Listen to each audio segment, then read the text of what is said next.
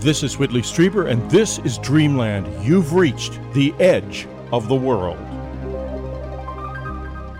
Before we begin today, I'd like to let you know that our guest, Diana Walsh Pasulka, will be with us in the subscriber video room on December the 9th at 10 a.m. Pacific. That's December the 9th at 10 a.m. Pacific. A not to be missed chance to ask questions of this remarkable scholar of the UFO phenomenon. Where is the unknown country? Is it out there in the stars? Or is it also somewhere else? Is it in us, in you? Unknown country, join us today go to unknowncountry.com right now and join us. Join the questions. Join the search. Join the adventure. Unknowncountry.com. There's no place like it in the world.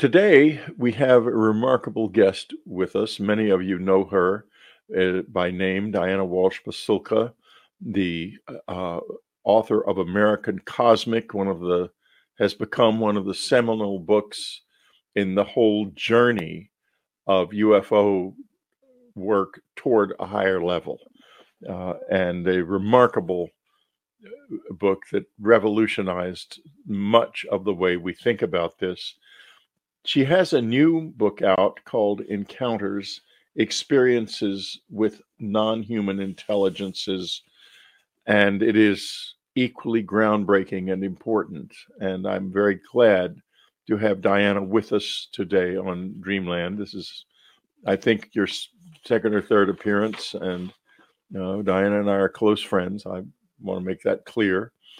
And uh, the book is ex- just remarkable. Uh, Diana, let me give you a little bit of her background. She's a professor of religious studies at the University of North Carolina in Wilmington. She's written American Cosmic and another wonderful book called Heaven Can Wait, the most delightful and fascinating book about the Catholic concept of purgatory ever written. Um, I've read it twice, in fact, just for the sheer pleasure of doing so. And indeed, American Cosmic has become very much a part of my life. Uh, she is uh, researches primarily Catholic history, and uh, all the way from earliest times to modern day reports of UAPs and uh, the intimate connection between what we see and this worldview was something that we'll be discuss extensive, discussing extensively here. Let me tell you, this is something. Here's something Jacques Vallée said about uh, encounters, which I think is the is a very uh, trenchant comment. Diana brings to the incomplete study of unidentified phenomena the missing parts that make it tick, a subtle, caring way to transcend the rough political and military turmoil that has long disfigured the research and a formal framework for a spiritual reinterpretation of what the witnesses say. Her book is a staircase to the next level. And I congratulate you, Diana, on this because it is quite true. Now, let's talk about the disfigurement of the research first. Uh, and we'll we go back into what essentially happened and still happens with the difficulties that the Defense Department has in determining what we're dealing with. Is this something that flows accurately and truthfully out of our own mythology and is divided into clear good and evil? Or is it something else? How do you respond to that? Okay, well, thank you, Whitley, first for having me on your show. I love your show My pleasure. and um, Great. and all all of your work. And thank you so much um, for being my friend through this amazing journey that I never believed I would be on. Um, thank you. So, um, and you do need good friends on this journey. Uh, there is no doubt about it. Oh, yes, I know that too from personal Yeah, experience. yeah. So that's a really good question you ask about the disfigurement of the research. And I would say that people, first, people in my field um, do religious studies. I know you've had Jeff Kripal on as a guest before, and Oh, you're yeah. well aware of what we do. But I'd like to remind your listeners that in the, the discipline of religious studies, we look at religious traditions through academic frameworks and we don't bring belief into it generally right? Um, I, I will say though that that the study of this topic has completely changed my beliefs.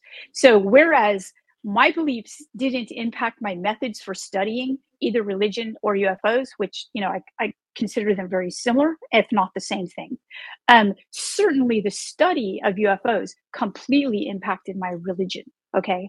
So um, so that has happened um, but with respect to the disfigurement of the research that Jacques refers to, I think that a lot of times people in my field, um, I would say, especially uh, someone who did the research that I did, say, you mentioned my book on purgatory. Well, a lot of that was excavational research. Basically, I had to do excavation because of what happens in the field of religion, which is called redaction. And your your listeners and viewers would know what redaction is because they're uh, used to that term within the field of ufology. Um, redaction is when an institution takes information and either deletes it or changes it. Um, what Jacques would say disfigures it. Um, within the field of um, Catholic studies, we do get this with respect to the doctrine of purgatory. So when I did this research for purgatory, which preceded my entrance into studying UFOs, what I had to do basically was I had to go back and figure out from 1200 on up what you know what European Catholics were doing, and a lot of time this brought me to Ireland. Um, and when I got to Ireland, what I recognized was that a lot of the sources that had been ever written about purgatory were completely um, gone. They were completely, um, and this was the effect of English colonization on Irish culture. So the English colonized Irish culture, and what happened was that that they erased a lot of Irish history.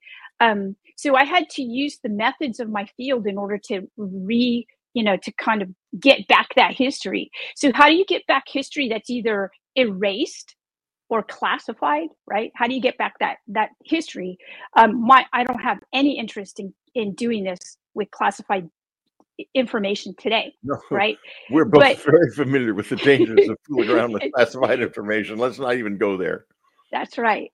But in the field of ufology from the 1940s up to the 1960s, you know, a lot of things have been uh, declassified, and a lot of the uh, historians that that are associated with the space program completely understand that the the history of our space program actually it can't be transparent at the moment because a lot of the programs are still classified.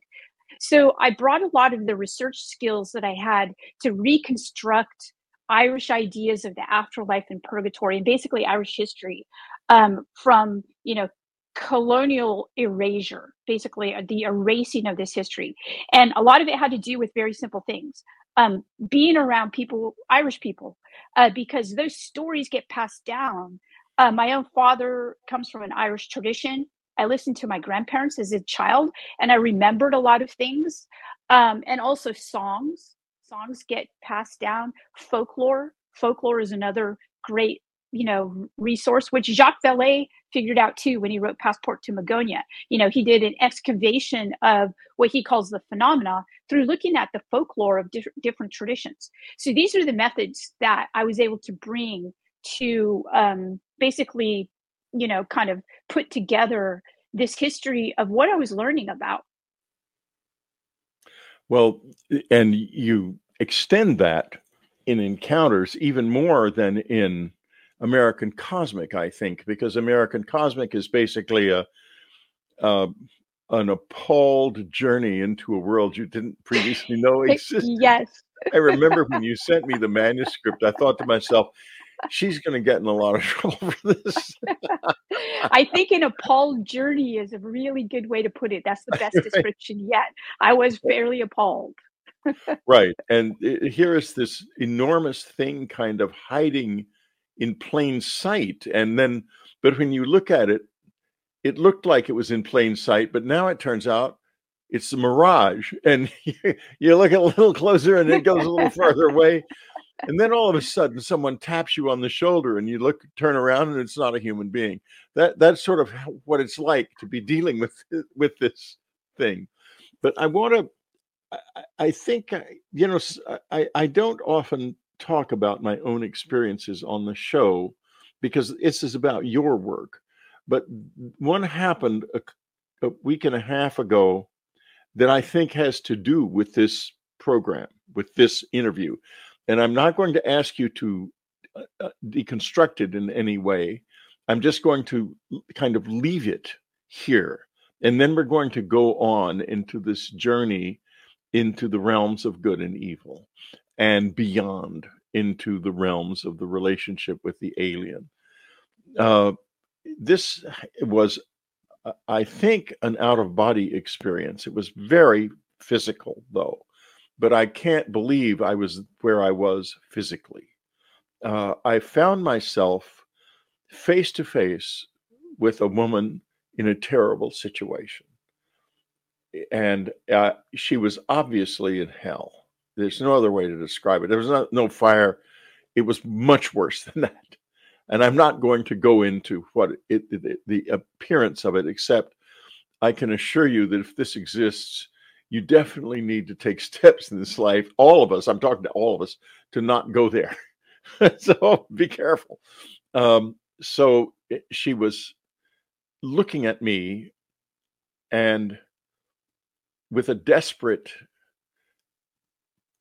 expression on her face and it was very vivid. It was like being physically there, more vivid than a lucid dream could ever be. And uh, the desperation was a, a, a, fear of that she would be, I would be revolted by her, and she she obviously did not want that.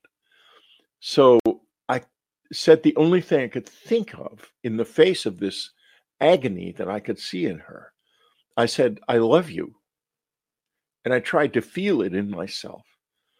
And then I realized, I thought, oh my God, she's going to want me to hug her. And she opened her arms, and I could see her fingernails were filthy and caked. It was just awful, an awful experience. But I went into her arms and I held her to me. And it ended.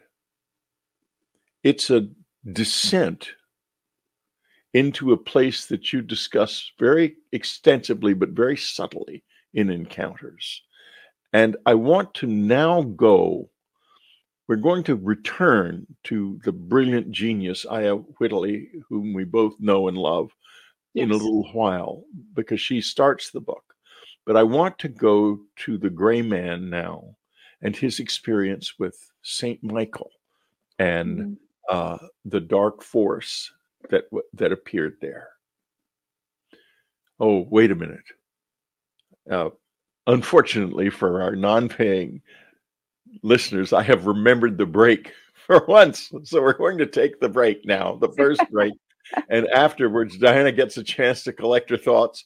And afterwards, we'll go into this extraordinary experience that she's going to describe of and who the gray man was and is. Who are they?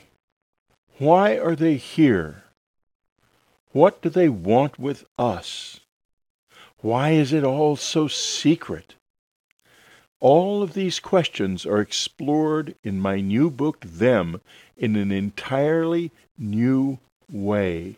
What do Close Encounter reports tell us about what the visitors want with us. What is the military's experience?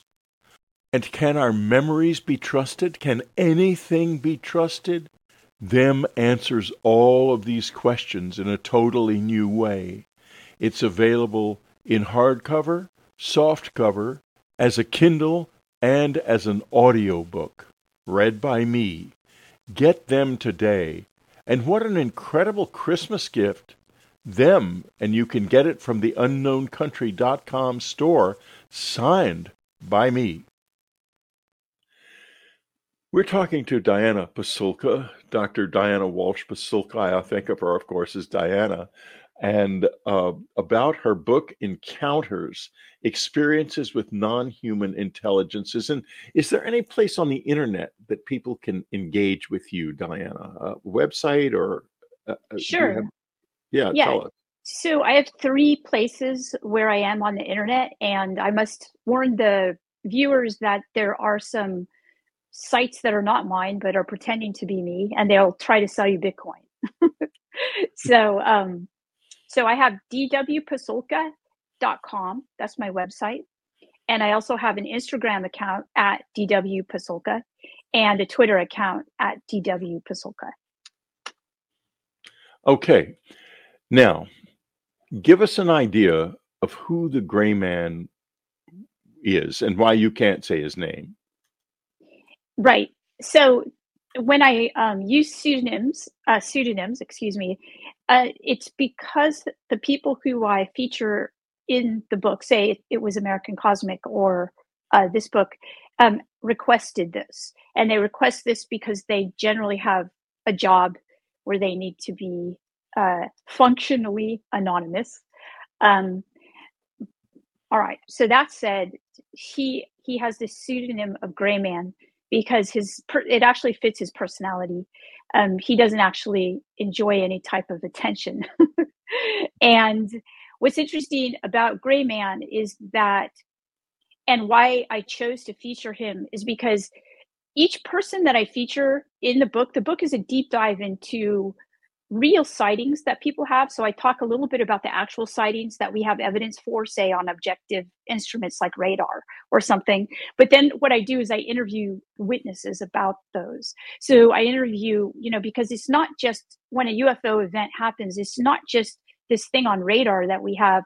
We also have the testimonies of the people who were involved in the experiences. And so I, I do a deep dive into the experiences that these people have. And Gray Man's experience is um, exemplifies so many other people that I thought that his would be best to use. It also, by the way, you met Dr. Kary Mullis, I believe. Oh, um, I knew Kary. Yes. Yeah. Kary, yeah. I'm okay. Sorry, yeah. yeah. Uh-huh, Kary. Yeah. So, in um, fact, I believe we were the conference you mentioned in the book that you were where you met Kary. I was there too. That's right. I remember that. Okay, yeah. so so Dr. Kary Mullis, as you know, is a Nobelist. He's a Nobel Prize in chemistry as a Nobel Prize, and he's an amazing scientist. Um, Gray Man is also a scientist, and Grayman re- reminded me a lot, especially of the experiences and the way he described the experiences and his own response to them that uh, Kary Mullis described when we were at this conference. And so so well, not only before we go on, we need mm-hmm. to tell uh, the, our listeners what Kary Mullis described. I can do it, or you can do it. it, it so, okay, I'll I'll tell I'll tell what okay. you said. It's so fun. Yeah. Kary has a place uh, had a place in Northern California. He's not with us anymore, uh, and uh, he was walking uh, out on a trail one evening and he encountered a raccoon with glowing green eyes who looked up at him and said, Good evening, Dr. Mullis. And of course, we all knew immediately when he he described this, and also the fact that another, another member of his family went missing for a significant period of time that evening, uh, and into the next day, in fact that he had had an encounter with our little friends, the Greys. So that's his story. But now let's go on. And he, to, and he had a pretty negative response to it also. So he was afraid. And Kary Mullis does not seem like a person who could scare easily. And he took a weapon that he had on his uh, property and he went where he had seen this what he described as an electric raccoon and he just he pummeled it right with with the with the weapon. He just shot as many bullets as he could right. um, to you know to get rid of whatever it was. Well uh, this is somewhat the response that gray man has to experiences that are very similar. Um, is in addition though gray man also has experiences of what he called he decided was an angel that um, that had a sword. Now, what's interesting is that he is not. He didn't grow up Catholic. He didn't grow up. He actually grew up fairly secular, uh, without the iconography of the Catholic Church. So he didn't actually know who Saint Michael the Archangel was. Even though when he described this to me, he described it as he said it wasn't a dream, that he had a vision and in the vision, he was engaged in what appears to be fighting demons. and, you know, he's a scientist and he just was telling me this. This is as we were becoming um, colleagues. And I said, that does sound like Saint Michael, the archangel. And I actually thought that he was aware of that, but I didn't learn until later that he actually wasn't even aware of what Saint Michael was or who. And in fact, later on in the chapter about him, he sees a video of Saint Michael the Archangel and recognizes what I was trying to tell him, and that he actually saw this this being. And um, it, of course, it was already a weird event for him because he thought it was real, but then it became a lot weirder for him.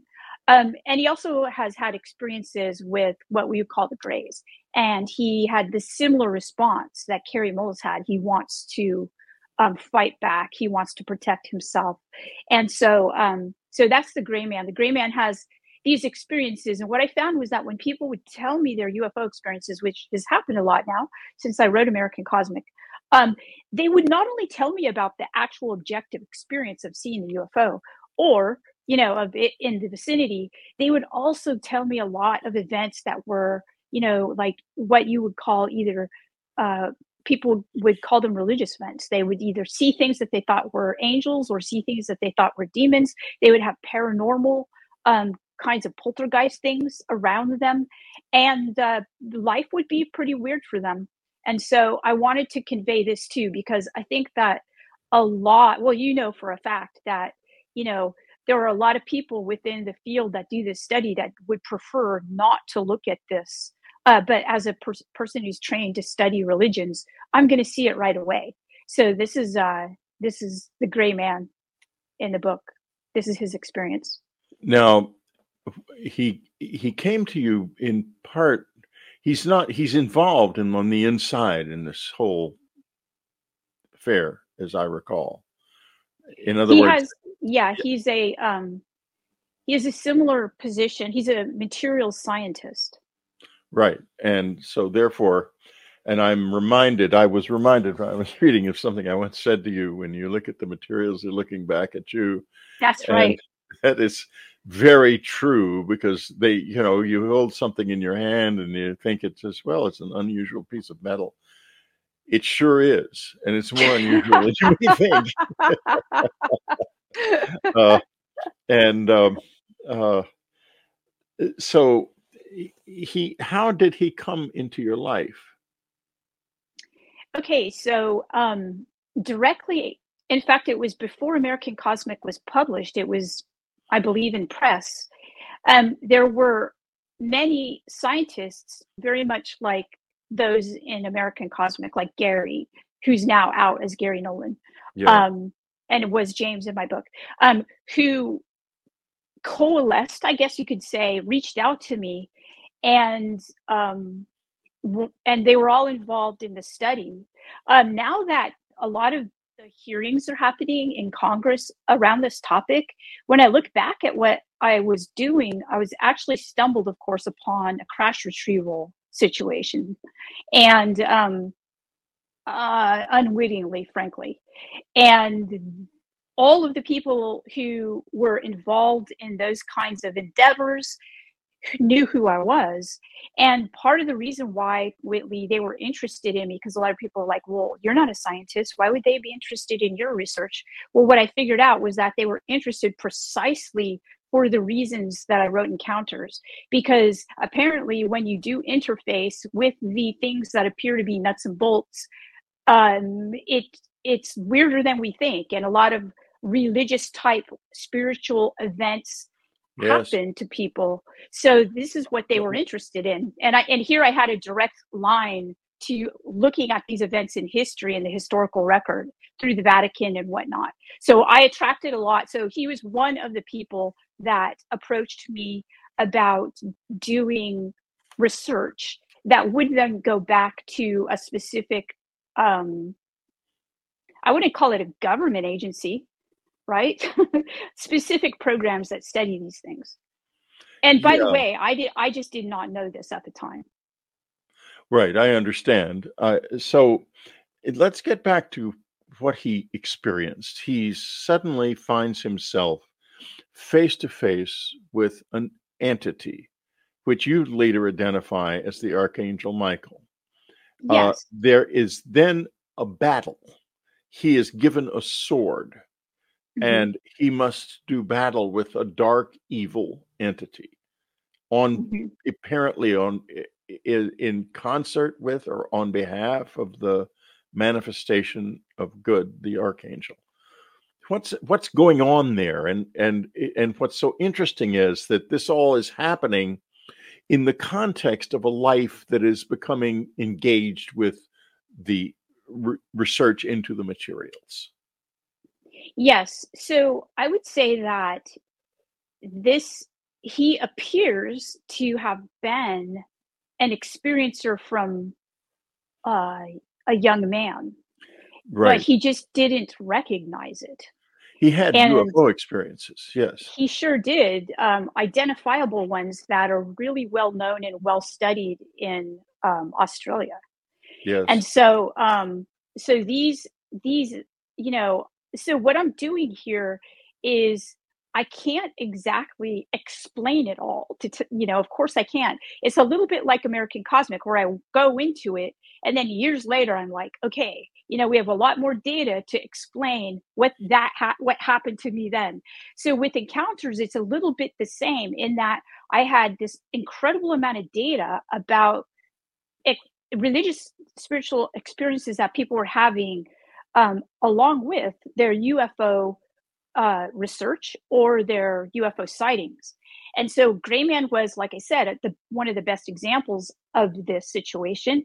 And so, what is he? What's going on here? So, um, I think that he, well, first off, while he was a, a young man, although his family is not religious, he actually converted to Christianity. So he became very religious.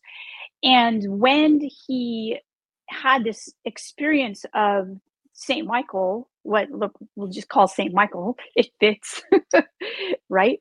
Um, he is engaged in learning how to deal with what we would call evil. These things that are coming at him appear to be malign, right? Uh, bad things, and he's being taught to dispatch them, basically.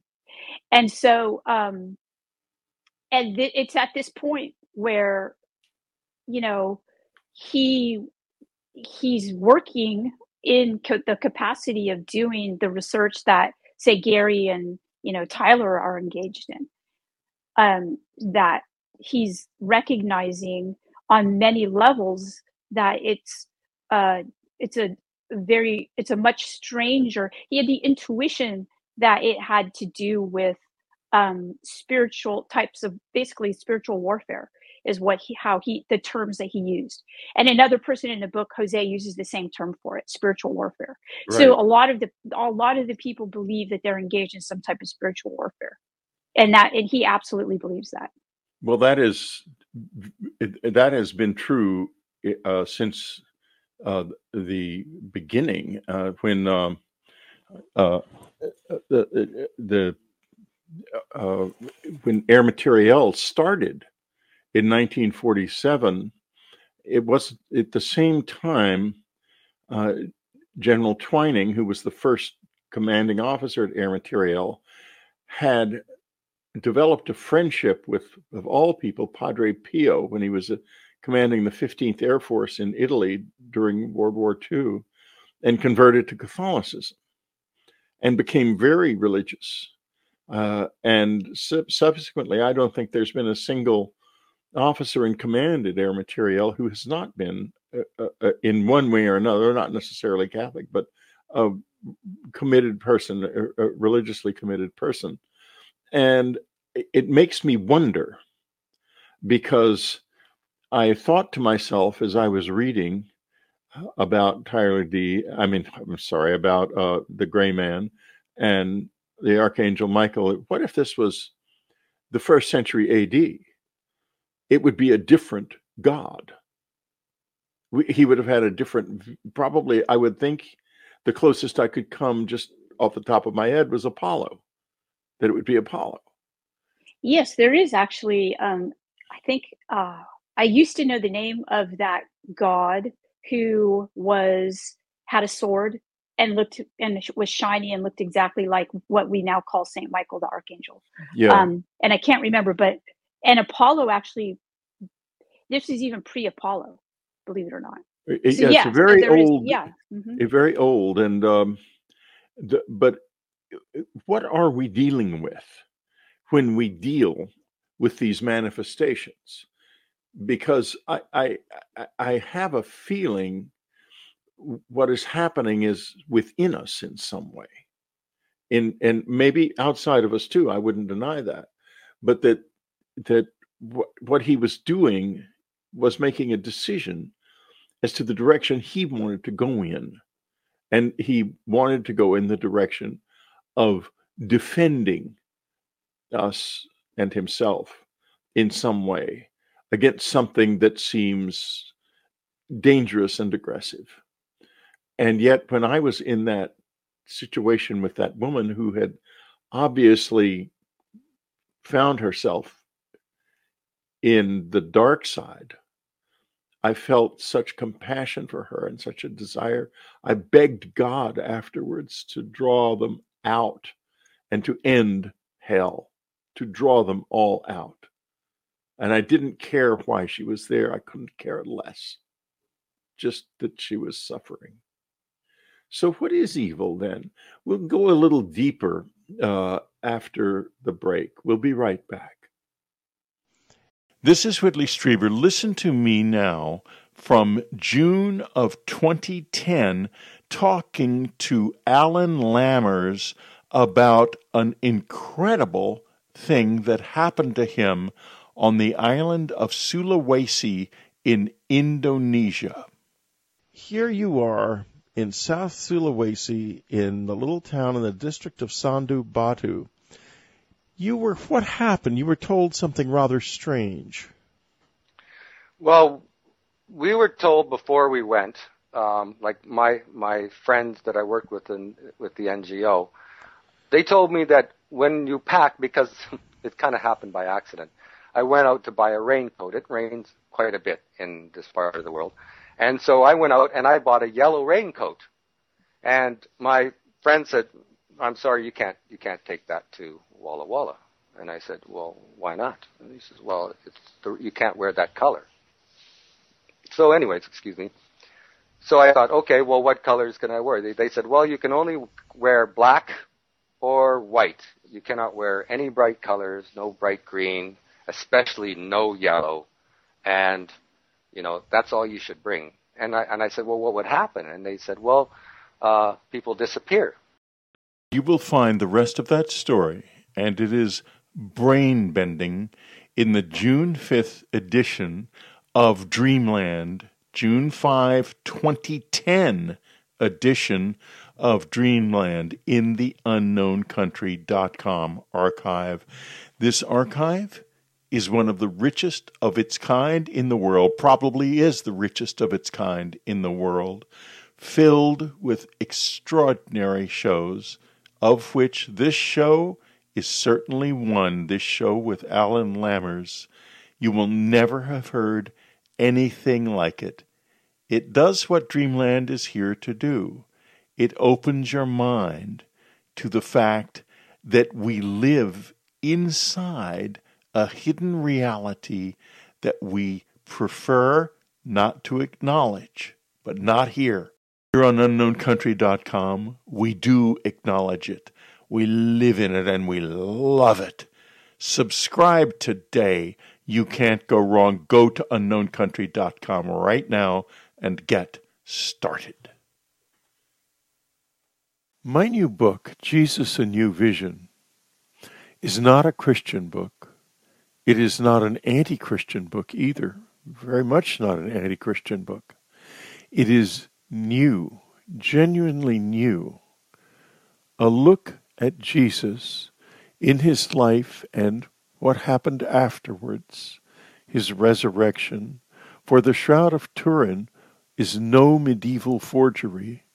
It goes all the way back and it does record an extraordinary event that appears to have been a body transforming into a form of coherent light. The science is very strong at this point. And yet, how could that be? What an extraordinary mystery. The life of Jesus is mysterious indeed, but the greater part of the mystery is about us. How is it that a human body could transform in that way? Who accomplished it? Why did it happen? What does it mean to you and me about our lives now? Jesus, a new vision, a new window into a very old way of looking at the truth. A way of finding ourselves, perhaps, that we lost a long time ago, but can recover. Jesus A New Vision is available in Kindle format, as a paperback, in audiobook format on Audible and Apple, and as a Kindle and paperback on Amazon. Do go and get it today. We're talking to Dr. Diana Walsh Pasulka about her new book, Encounters Experiences with Non Human Intelligences. You can engage with her at dwpasulka.com or uh, at uh, dw Diana. What, what's the Instagram address again? Oh, it's uh, DW Pasulka. Okay.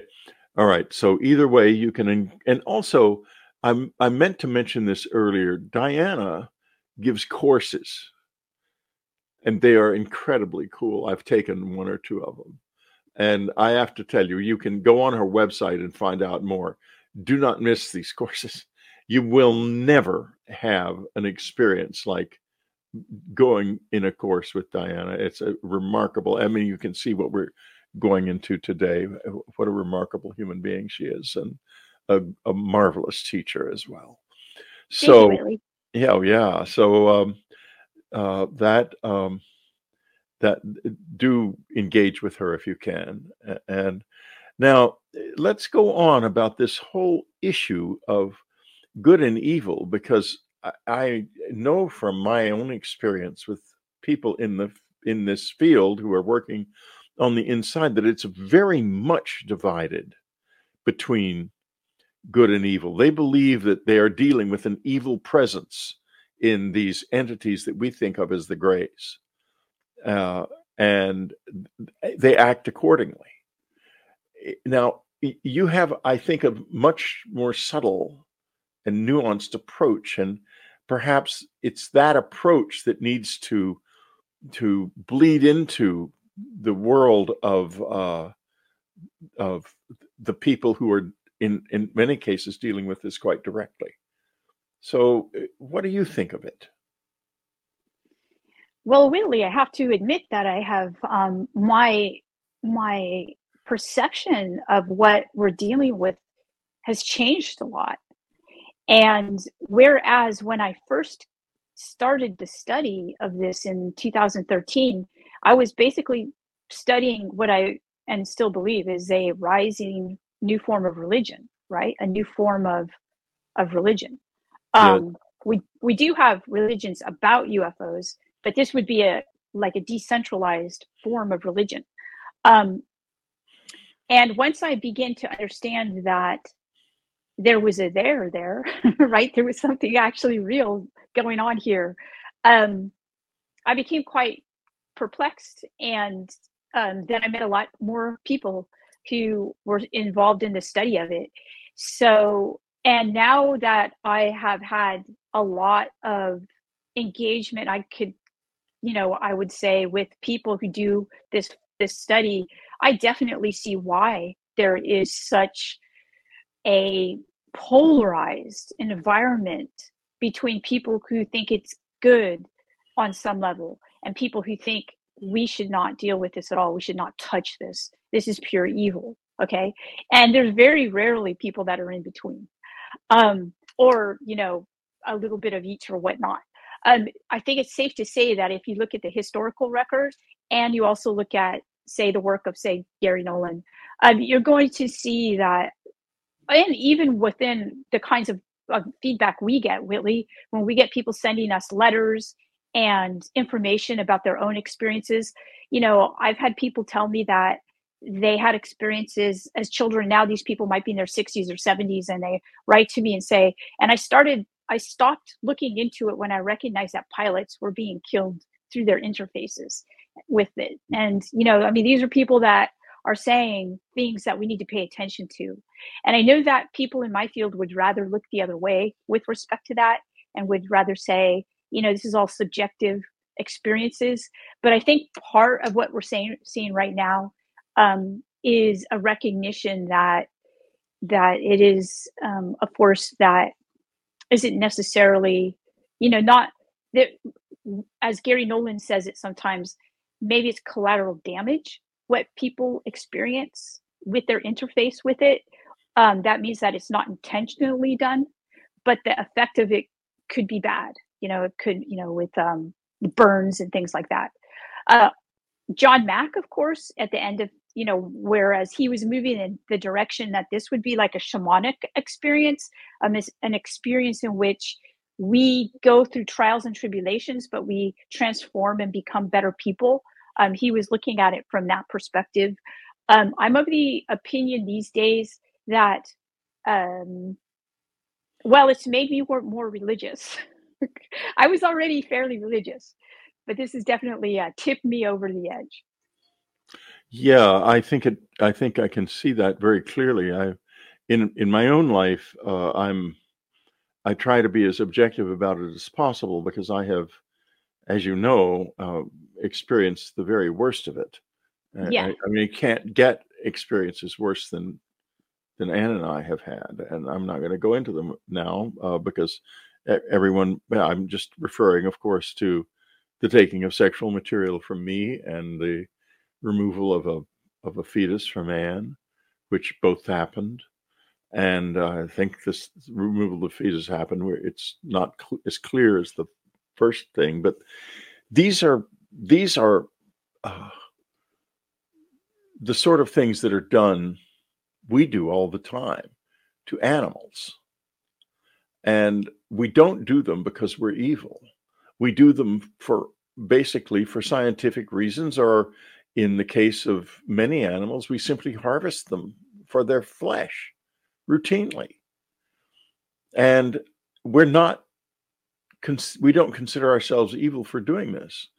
But if the cattle could ever figure out why they're being fed, they might think of us as being incredibly sinister and evil.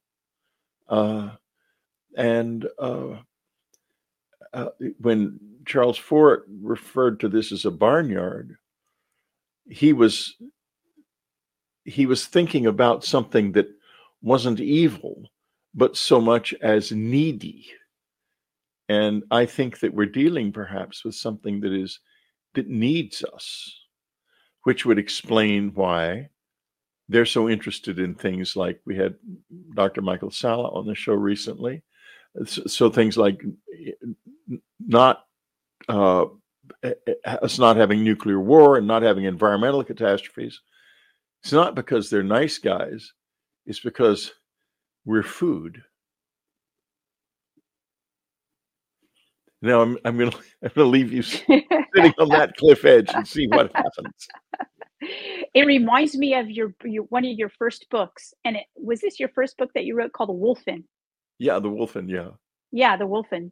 We're food. Yeah, well, that's a theme in Yeah. my a lot of my early books. It's a theme in the next one, the hunger, because these are Mhm. coming from deep within me. Because remember, I was, you know, I when I was a kid, I was taken out to the country house alone by my father at the age of eleven, and just sent into the back pasture when this thing would land there. I wasn't. No one went with me. I had to go by myself, and uh, so you know, I'm familiar with this thing and it's very provocative. And are we dealing with evil or are we dealing with hunger? Mhm, That's a really good question. That's a um I mean, let's this is I'd be pragmatic about it. It doesn't matter. you know, if if in fact something is aggressive to us, we should protect ourselves. Whether they're hungry or whether they're evil.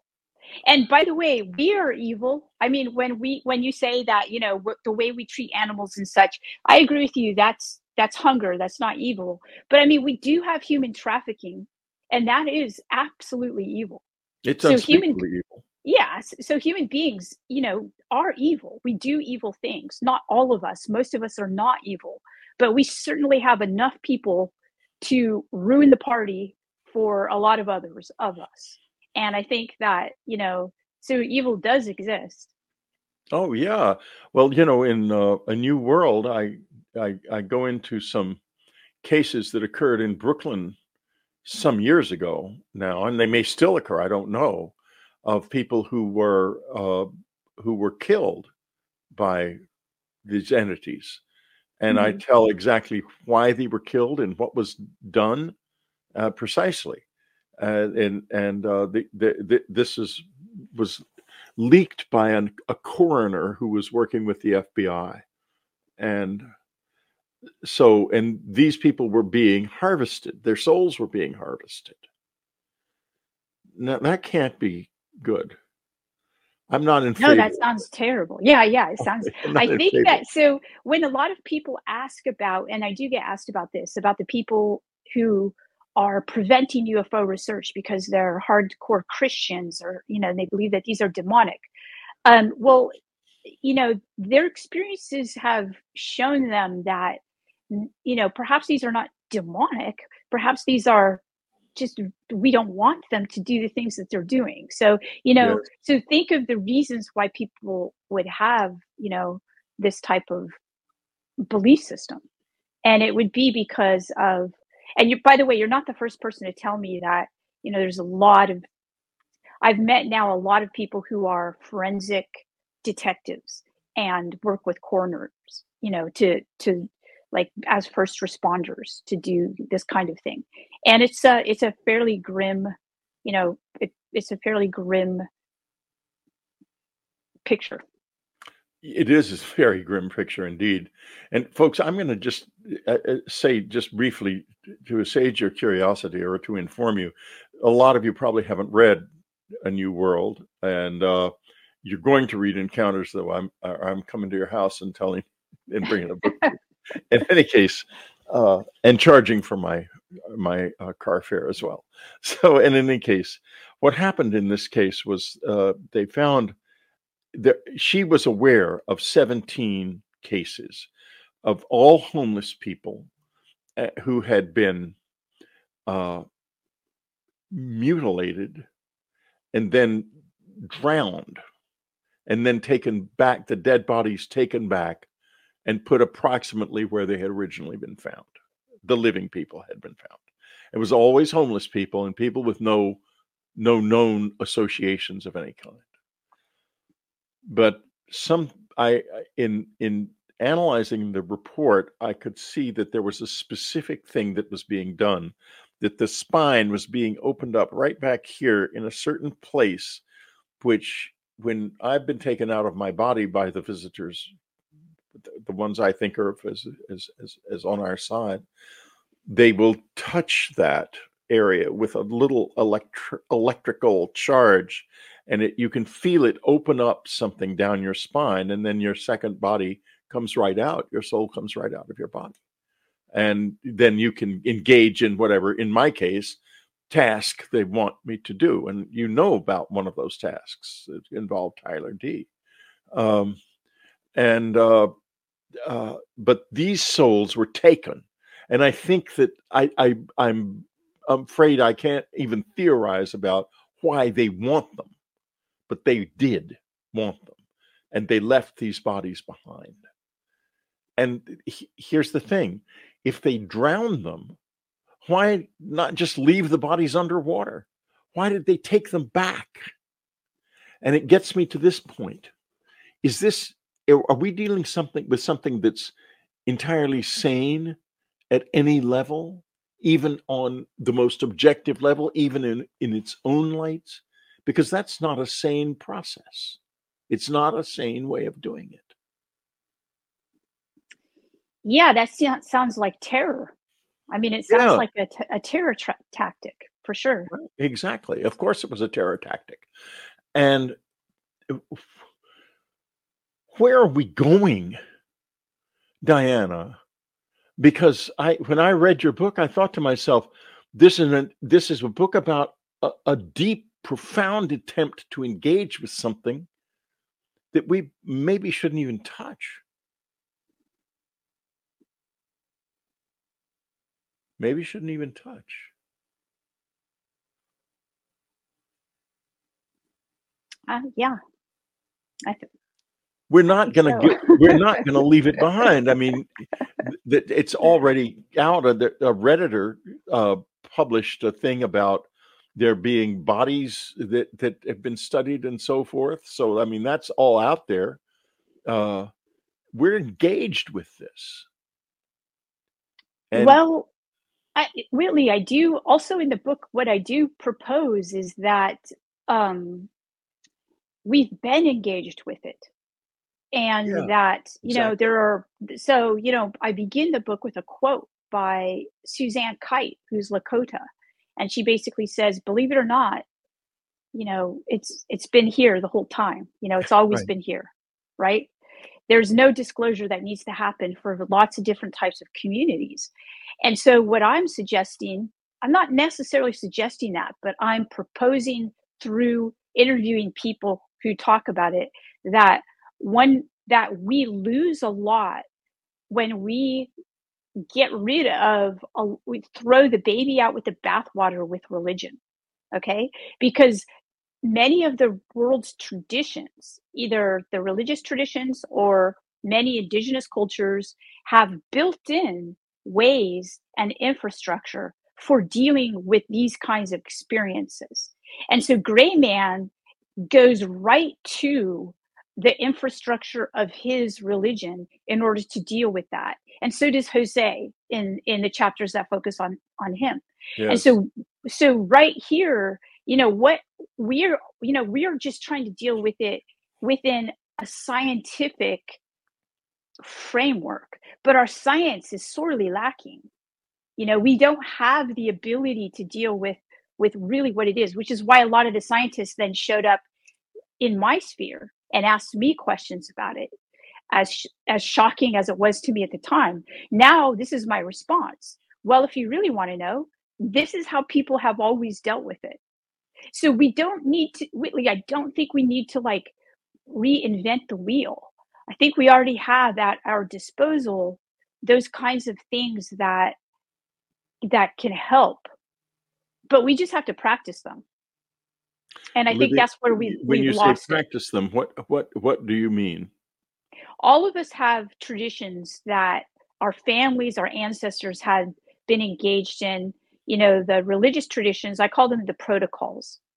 And if we practice those, I mean, you do those protocols of your sensing protocols and you know those kinds of things. So in a sense, you've you've and to me, I could be entirely wrong in, in reading you incorrectly, but you you're utilizing a, a protocol or a series of protocols that help you deal with this on a daily basis and you've Absolutely. taught them yeah you've created a community in order to help people deal with it um, you've dealt so you're doing exactly what i think people of back in the day you know of old time right would would they developed these protocols and these abilities to deal with these things and i think that my you know community would be the new Gnostics, essentially. yes yes Yeah. exactly and i do talk about gnosticism You the do, lost yeah. art of gnosticism In, in fact, uh, let's let's let's unpack that a little bit now that we've come here. And I had this interview all planned, and it's, it's gone completely down other other roads, which is always great. So, uh, tell us a little bit about your vision of understanding of what Gnosticism is and where we are with it now. It's very Sure. interesting material in the book. So a lot of the people who have been able to uh, navigate the UFO landscape, which you and I know is treacherous, okay? yeah, um, yeah, would be people like Allen Hynek and Jacques Vallée, and you, of course. But but what does was Jacques? What does he do? Well, he doesn't actually do it overtly by talking about it. He does it by practicing it. So I I describe a visit to his apartment in um, San Francisco, and I describe his shelves of books about angels and books about fallen angels, right? And his study, as well as his practice of Rosicrucianism. All right. Because yes, what I'm trying to explain to people is that Jacques is a practitioner and he's a practitioner of this tradition. And he doesn't go to a temple or a Rosicrucian temple or anything like that, but he engages in the complete study of this realm and these beings. And he always has. Okay. And so what I'm saying is that there are, and then Grayman is a practitioner. Uh, let's also talk about Dr. Whiteley, Iya. Okay. So you, yes. you Let's get on to Dr. her. Whiteley now because it's a perfect time to do that. And she's an amazing person.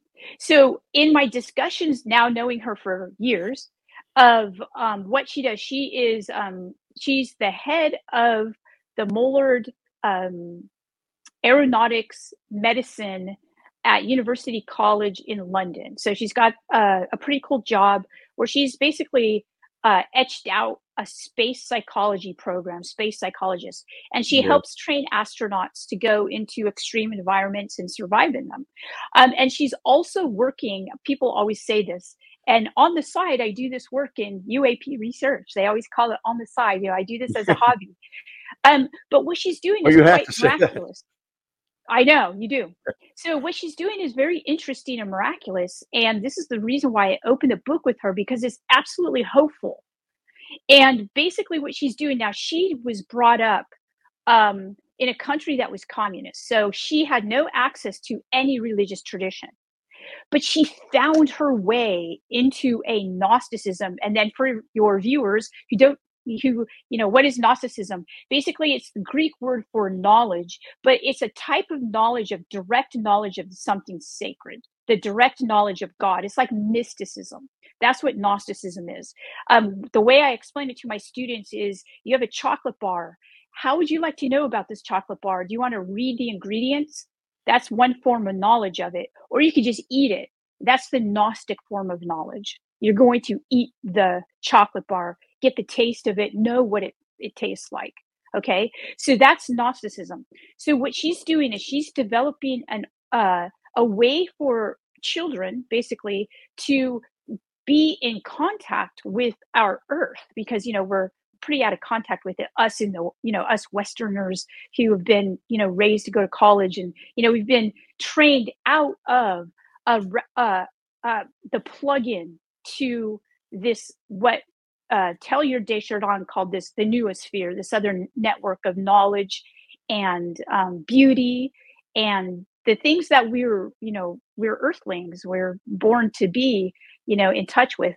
And so she's doing this through scientific uh, technologies and and just by basically uh, hammering it out from her her just you know god-given brilliance and what she's doing is she's she's recreating um, a, I wouldn't call it a religion. I would call it a way to plug into knowledge that has been lost.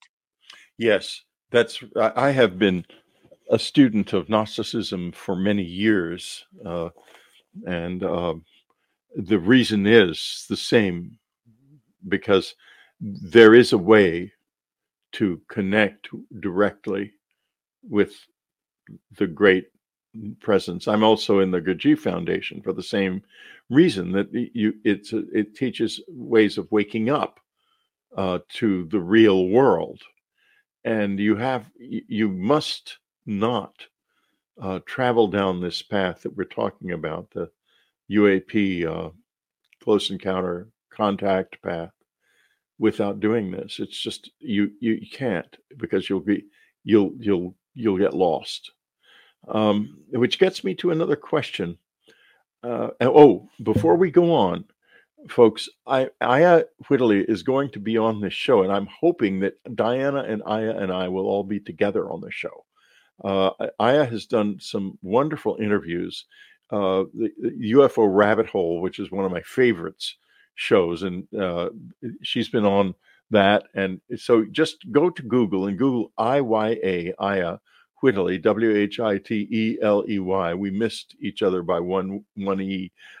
and, and Iya Whiteley, and you'll see her her her interview and her uh, uh, a place in, in in in her in her uh, school, and she's a terribly important player in all of this at a deep level because she's going to take it.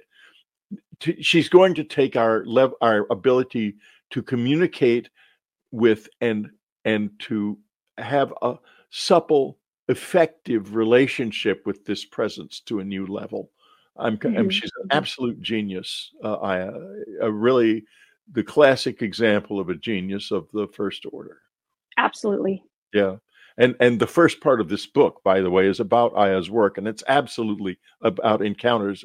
Fascinating. One thing about Diana you can count on, she goes where the most important things are and finds out what's going on there. It's just remarkable. You have a real skill at that, Diana. I'm very impressed Thanks. with it. Thank you. Okay, so um, free Dreamlanders, you have to leave us now. We have to say goodbye to you. And um, but you've had enough, and if you don't have had enough, have not had enough, well, subscribe to the show, and we can we can go on. We're talking to Dr. Diana Walsh Pasulka. Her website is dwpasulka.com. Her new book, Encounters Explorations with UFOs, Dreams, Angels, AI, and Other Dimensions. And that's only scratching the surface. It's brilliant. And do get it and absorb it because if we're going down this road successfully, and that does not mean playing footsie with the Greys, please. Uh, we're going to do it because of people like Diana and Iya and people, other people along who who are taking us where we need to go. So that's um, I'll say goodbye to you, Free Dreamlanders, with on that note. You've been listening to Dreamland. Be sure to tune in again next week. Dreamland is brought to you by UnknownCountry.com and its family of subscribers. Our theme music is The O of Pleasure by Ray Lynch. Unknown Country was founded by Ann Strieber. Our news editor is Matthew Frizzell. Our coordinator is Amy Safrankova. Whitley Strieber is your Dreamland host, and I'm your announcer, Ted Alexander.